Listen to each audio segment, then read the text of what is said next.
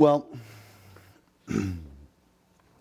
I don't know about you, but I go through times in my life where I am extremely discouraged. Anybody else in the same boat? Where are you're going, oh Lord, are you serious? Another this? Another that? Why, why, why is this happening to me? Why is this happening to us? Can't it be just better?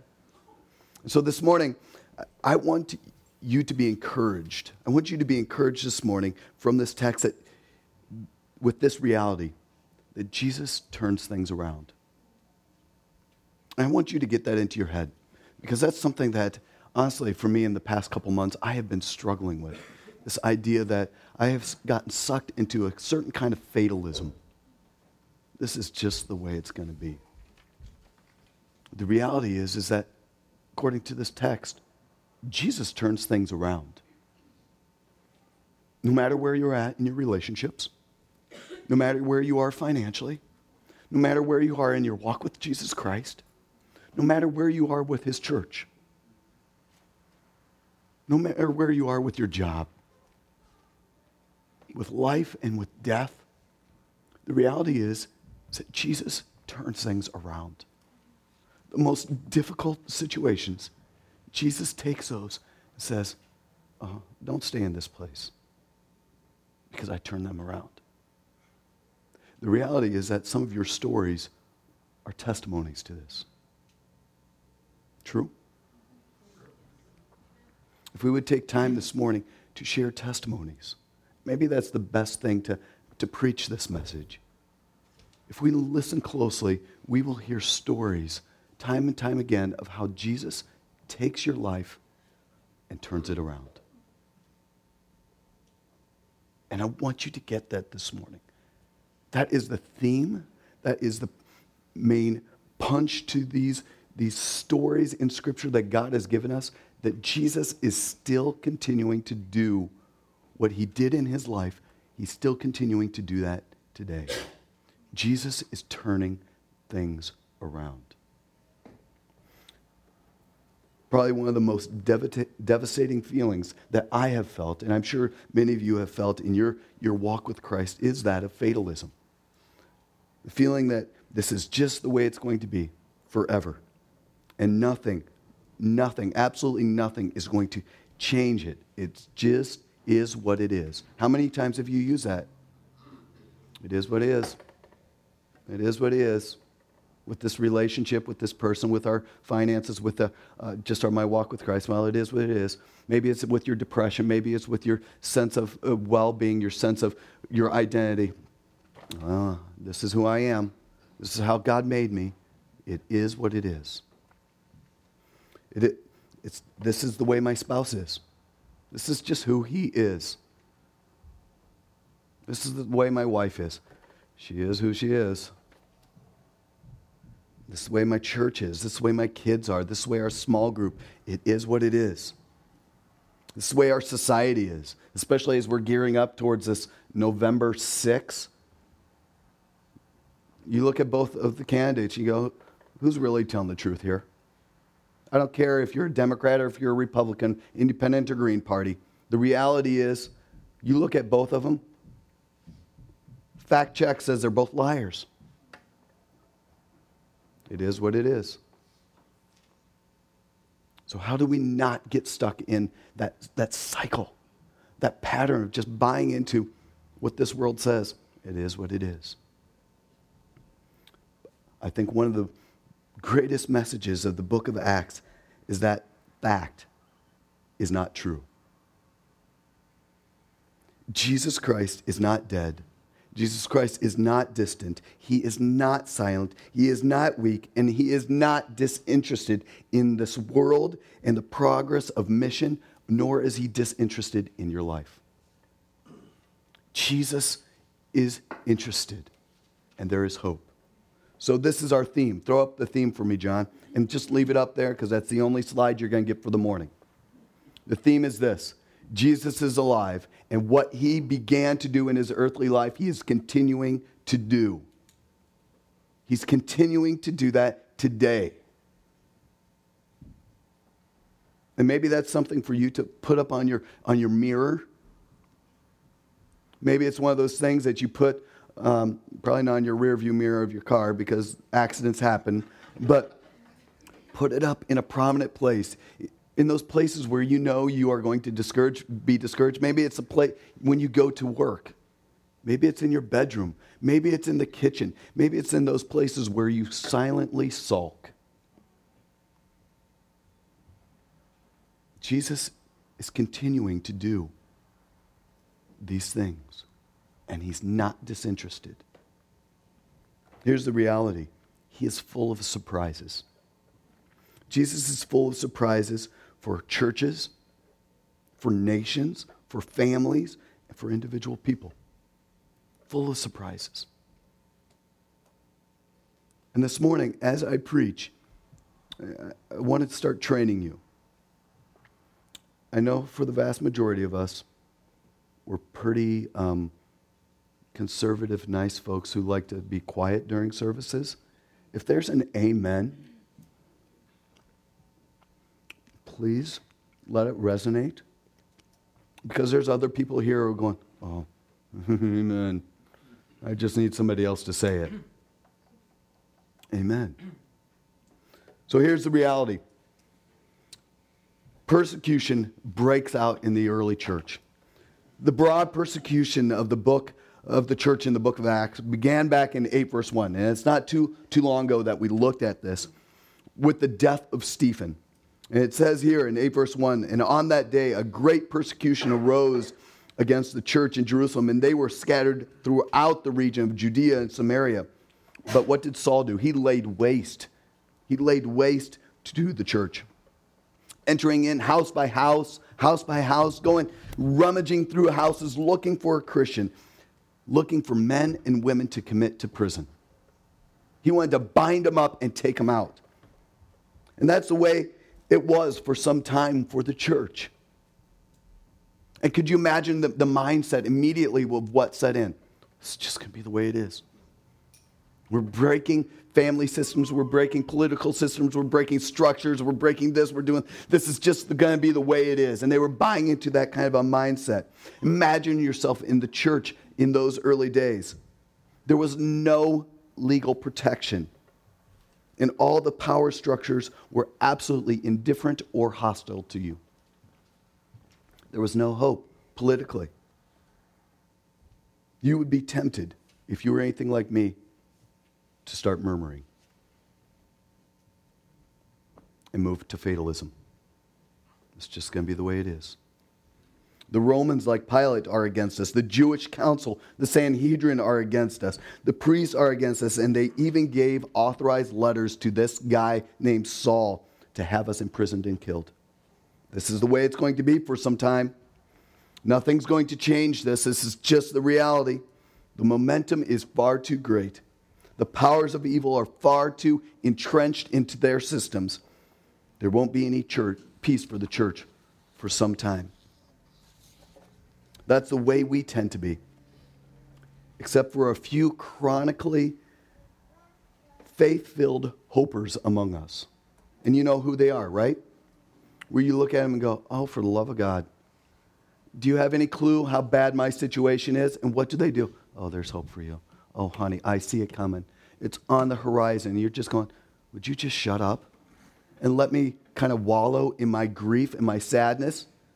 But there's always a few of those in every church, in every small group that just go, Oh, it's coming. Jesus is good. And you're going, mm, I'm not buying it. But the reality is, it's emphatically not the way that we have to be or should be. Okay? because Jesus is alive and he still turns things around. He's full of surprises. He is not locked into any fatalistic patterns of continuity. He is infinitely creative and infinitely resourceful, and he dislikes very much coming across as boringly predictable. God hates that. So suddenly, out of the blue, what does he do? He takes the key player of persecution of his people and turns him totally around on the Damascus Road.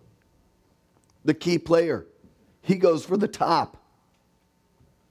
Saul, who was breathing out threats and murders against Christian, didn't just drop dead, which for me in my, my mind would have been the easy way. Just, God, just nab him, would you?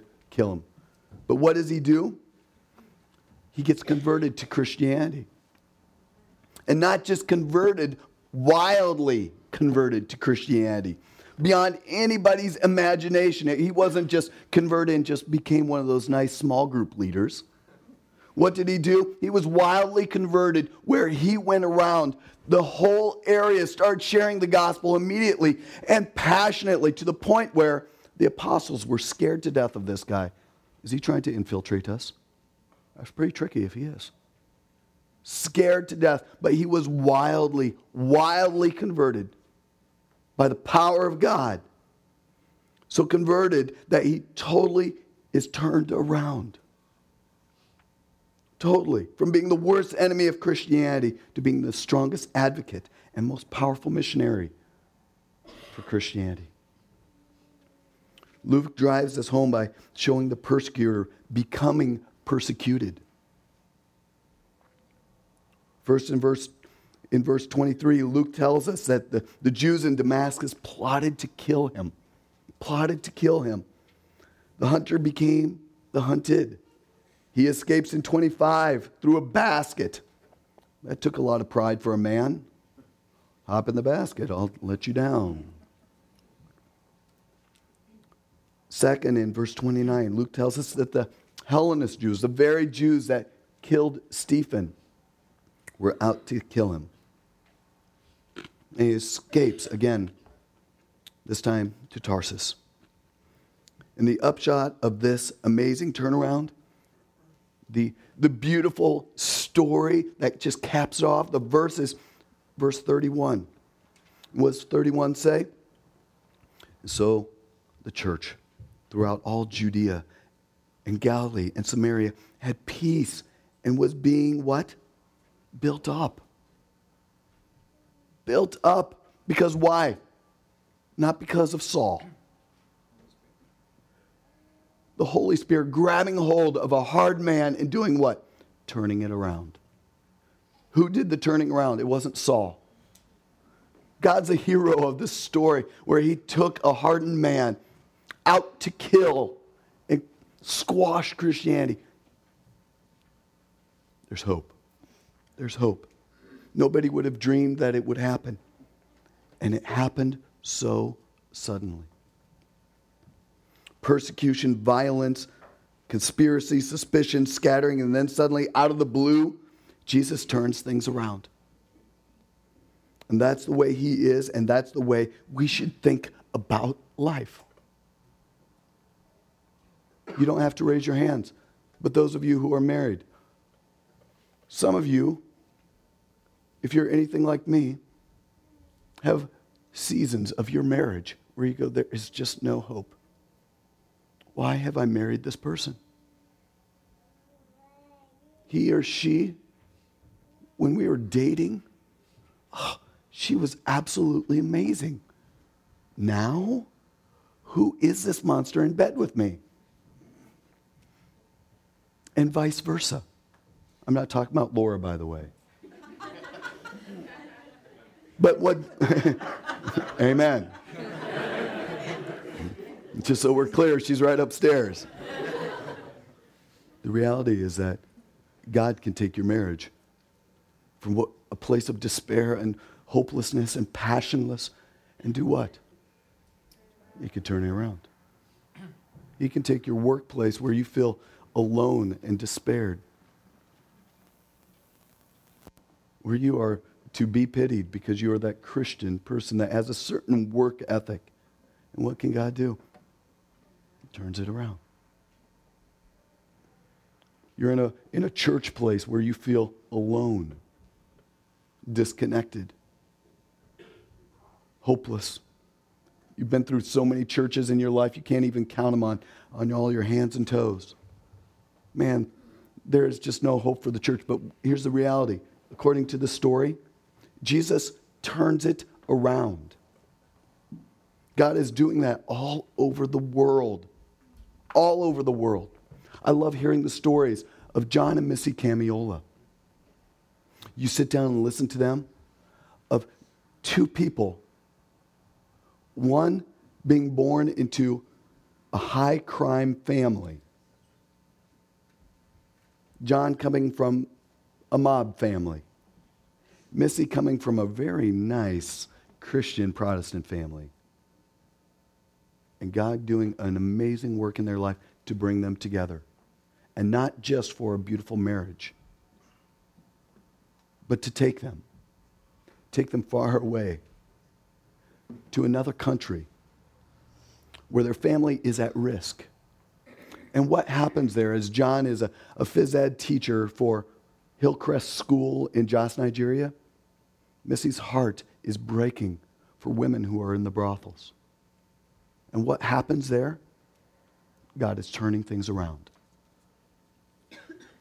He is taking two people who are passionately striving to walk with Him.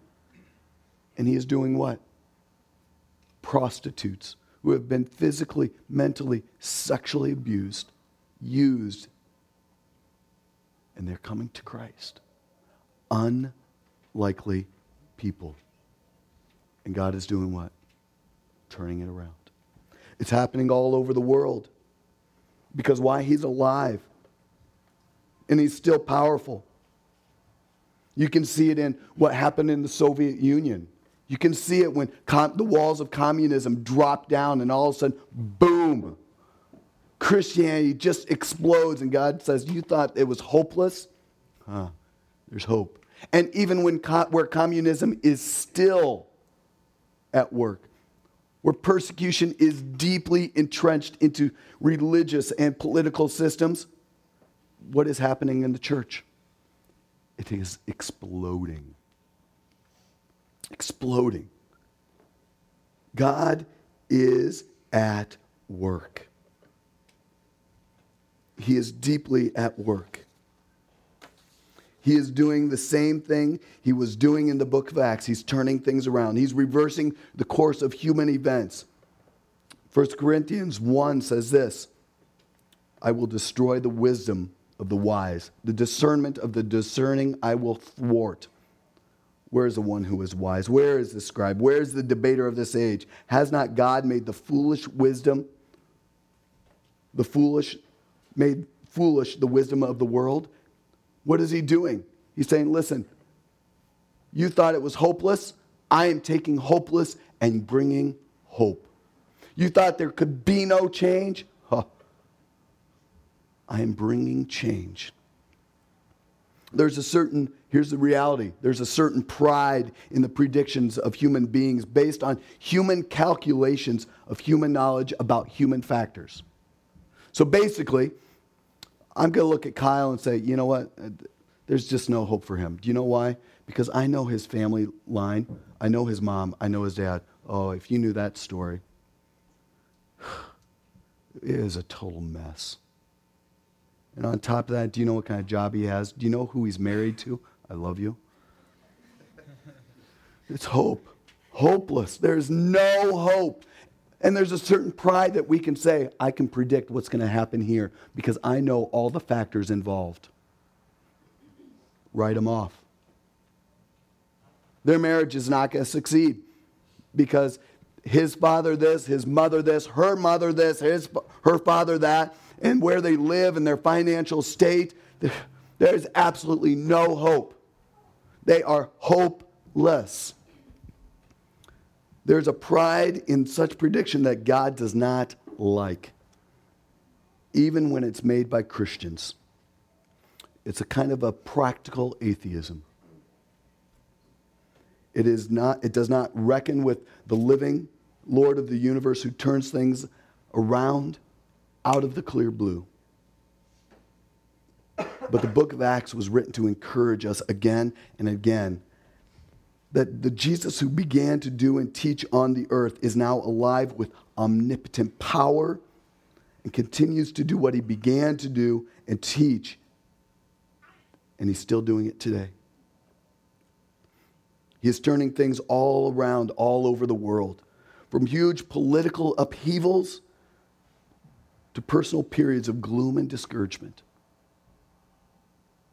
The point of the book of Acts, the point of the kingdom of God, the point of the Christian life is that Jesus is alive and in charge of the world, and he butts in and changes things. And I'm not sure we believe it. Because what do we do? We start building our own safety structures, don't we? When things just look like they are going to hell in a handbag, we hunker down and we create our security systems around us instead of professing that Jesus Christ is alive and he is in the business of changing things. We isolate ourselves so far from the living God by building up these walls that protect us from the world.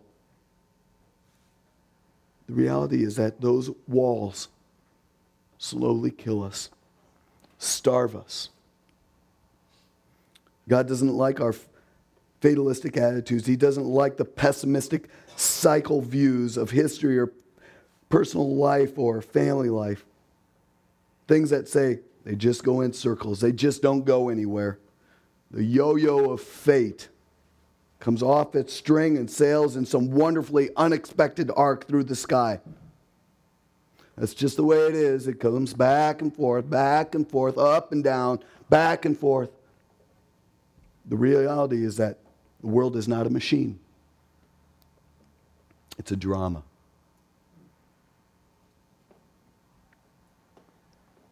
And there is a live author director. And his name is Jesus. And this live author director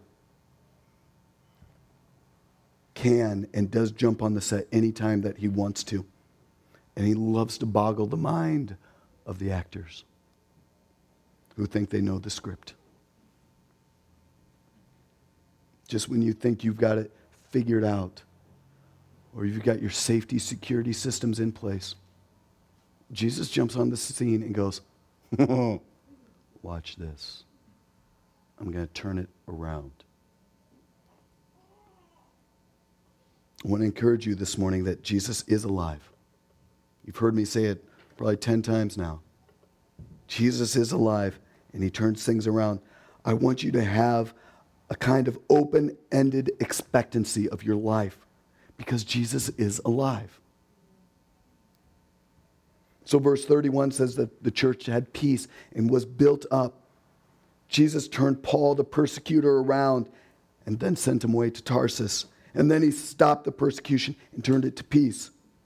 But during the time of peace, Jesus did not stop being the Lord of surprises, did he? When everything was hunky dory and nice and quiet, Jesus didn't say, oh, I'm going to take a break too as I give you guys peace. Luke shows two stories about the ministry of Peter to show us that Jesus was still breaking in out of the blue to turn things around. In verse 32, Peter goes to Lydda, which was northwest of Jerusalem, and finds a paralyzed man, Ananias. And he says to him, Ananias, Jesus Christ heals you.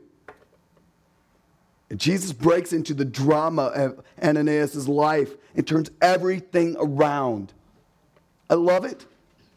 And it, it doesn't give much more context other than Peter was walking around, came around to Ananias and just said, Hey, you know what? You're paralyzed, crippled man. Jesus Christ does what? He's going to heal you. Boom. Jesus steps onto the scene and changes that man's life. Verse 39, Peter goes down to Lydda, from Lydda to, down to Joppa, which is on the coast of the Mediterranean Sea, where he met Tabitha, who just died. Hopeless, right? In verse 40, Peter puts all the friends outside and kneels at her bed and prays Prayer is the expression of faith that Jesus is alive and turns things around. Let's talk about your prayer life. Do you pray with any kind of expectancy, with any kind of knowledge that Jesus Christ is actually alive? Or is it more of the, now I lay me down to sleep and pray the Lord my soul to keep? If I die before I wake, and pray the Lord my soul to take? Lord, bless this food for Jesus' sake, amen. and all the people around the world? Or do you pray at the bed of a loved one who is sick with cancer, praying and saying, Jesus, I know that you're alive. I know that you are able to do this. I know because you have taken Ananias, who was a crippled, paralyzed man, hopeless, and you turned his life around. You took Tabitha, who was dead. Lord, I know that you are alive because you're still breaking in into political systems, into my life, into my marriage, into my ministry, into our neighborhood. Lord, you're doing amazing things. Lord, you are alive. Would you bring life here? Jesus breaks into the scene, the drama of our life, steps onto the stage and says, There's hope for you. Do you trust? Do you have that kind of a faith? That Jesus will desires to break into the drama of your life and bring hope. Because the beautiful thing is, when God dramatically turns things around, verse 35 and 42 show the results. 35 said, And all the residents of Lydda and Sharon saw him. And what did they do? They turned to the Lord. Verse 42 And it, Tabitha's return back to life, became known throughout all of Joppa, the whole region. And many believed in the Lord. Jesus turns things around so that people will turn to him. So if all hell is breaking loose in your marriage, in your workplace, in your church life, Jesus wants to turn those things around, but not just for your own personal pleasure and comfort. It's so that people will come to him. They will see a powerful, living God still at work in your life. And that will be the greatest appeal to them.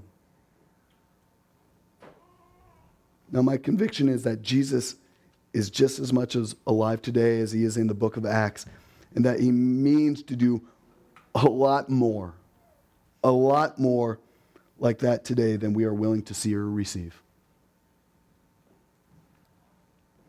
He has surprises in store for this world and for your life and our ministry that you and we never dreamed of.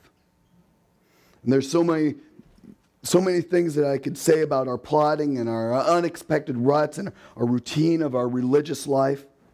But let's just kind of stick with the text.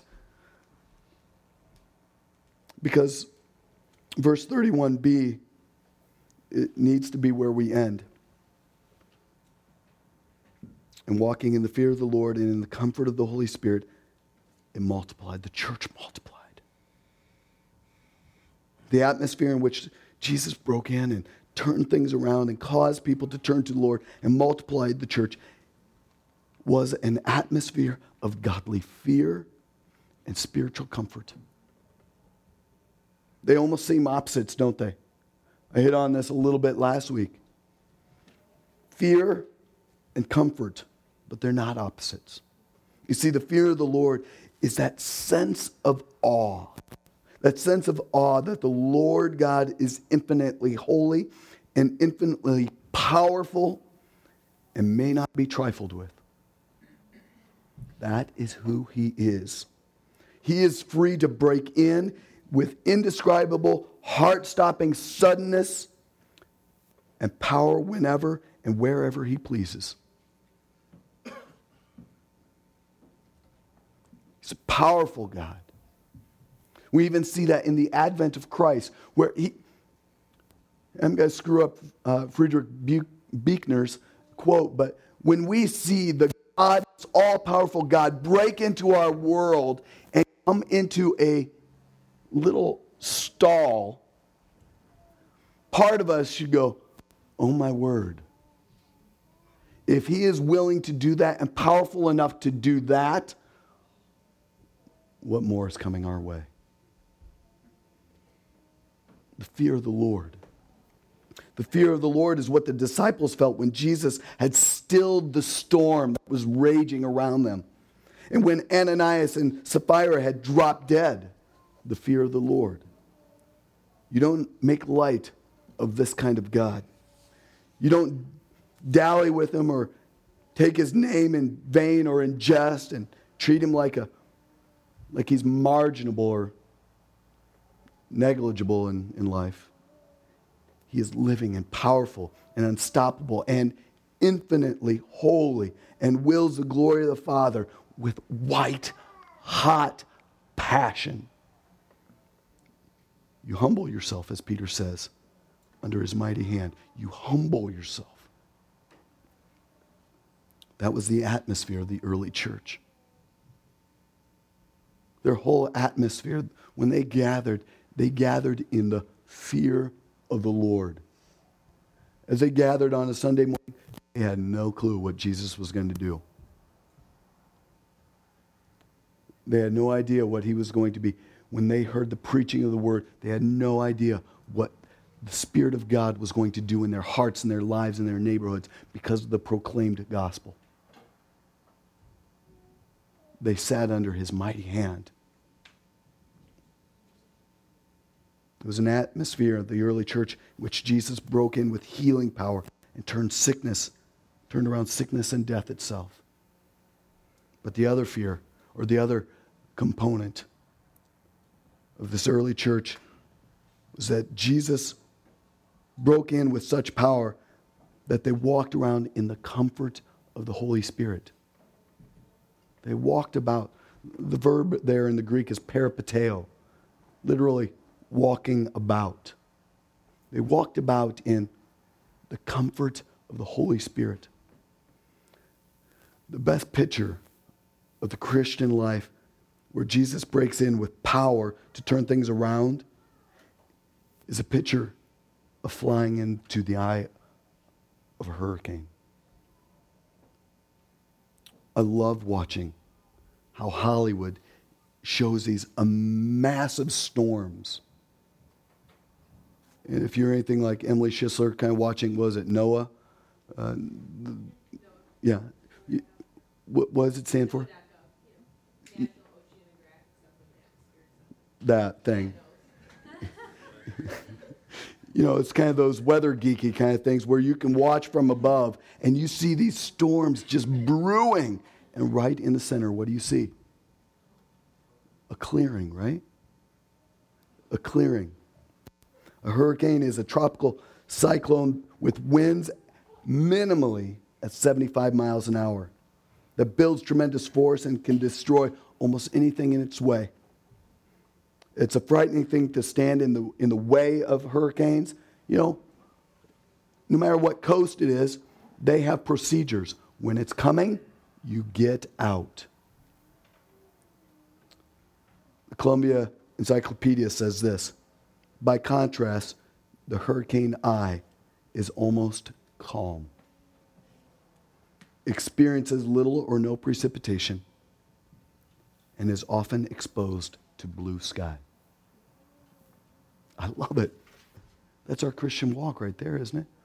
Walking in the fear of the Lord, this powerful, omnipotent, all present, ready to break in, but at the same exact moment, walking in the comfort, peace of the Holy Spirit. So when Luke says in verse 31 that the church walked in the fear of the Lord and in the comfort of the Holy Spirit, I picture them flying in the eye of the hurricane of divine power. Divine power. There's calm and peace within, and blue sky of hope overhead. And there is a fearsome power of wind swirling all around. So then, what should we do? What then are we called to be about? as people who have been transformed by the power of the gospel, the blood of Jesus Christ, been saved, been saved from hell, how then shall we live? We can no longer live as hopeless beings with fatalistic mentalities. I'm not saying that your place in life right now is difficult, is not difficult. Because trust me, I have walked through similar battles, similar seasons where it seems hopeless and lonely. What must we do? We must redirect our eyes. We must rest in the eye of His love and His care. We must tremble at the wind of His holy power and be alert in our lives and in the world for utterly amazing inbreakings of his might to turn things around. Our eyes must be retrained to see the eye of the storm because the storm outside is powerful. We have got to retrain our eyes to see his inbreaking power into our lives, our situation, and the world around us. My prayer for us, prayer for me,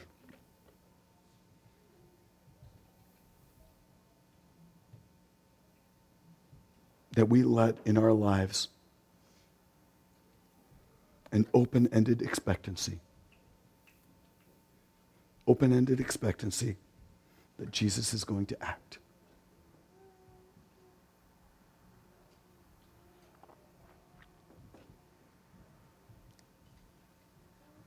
And that we don't just trust that He's going to act, but then we move with Him.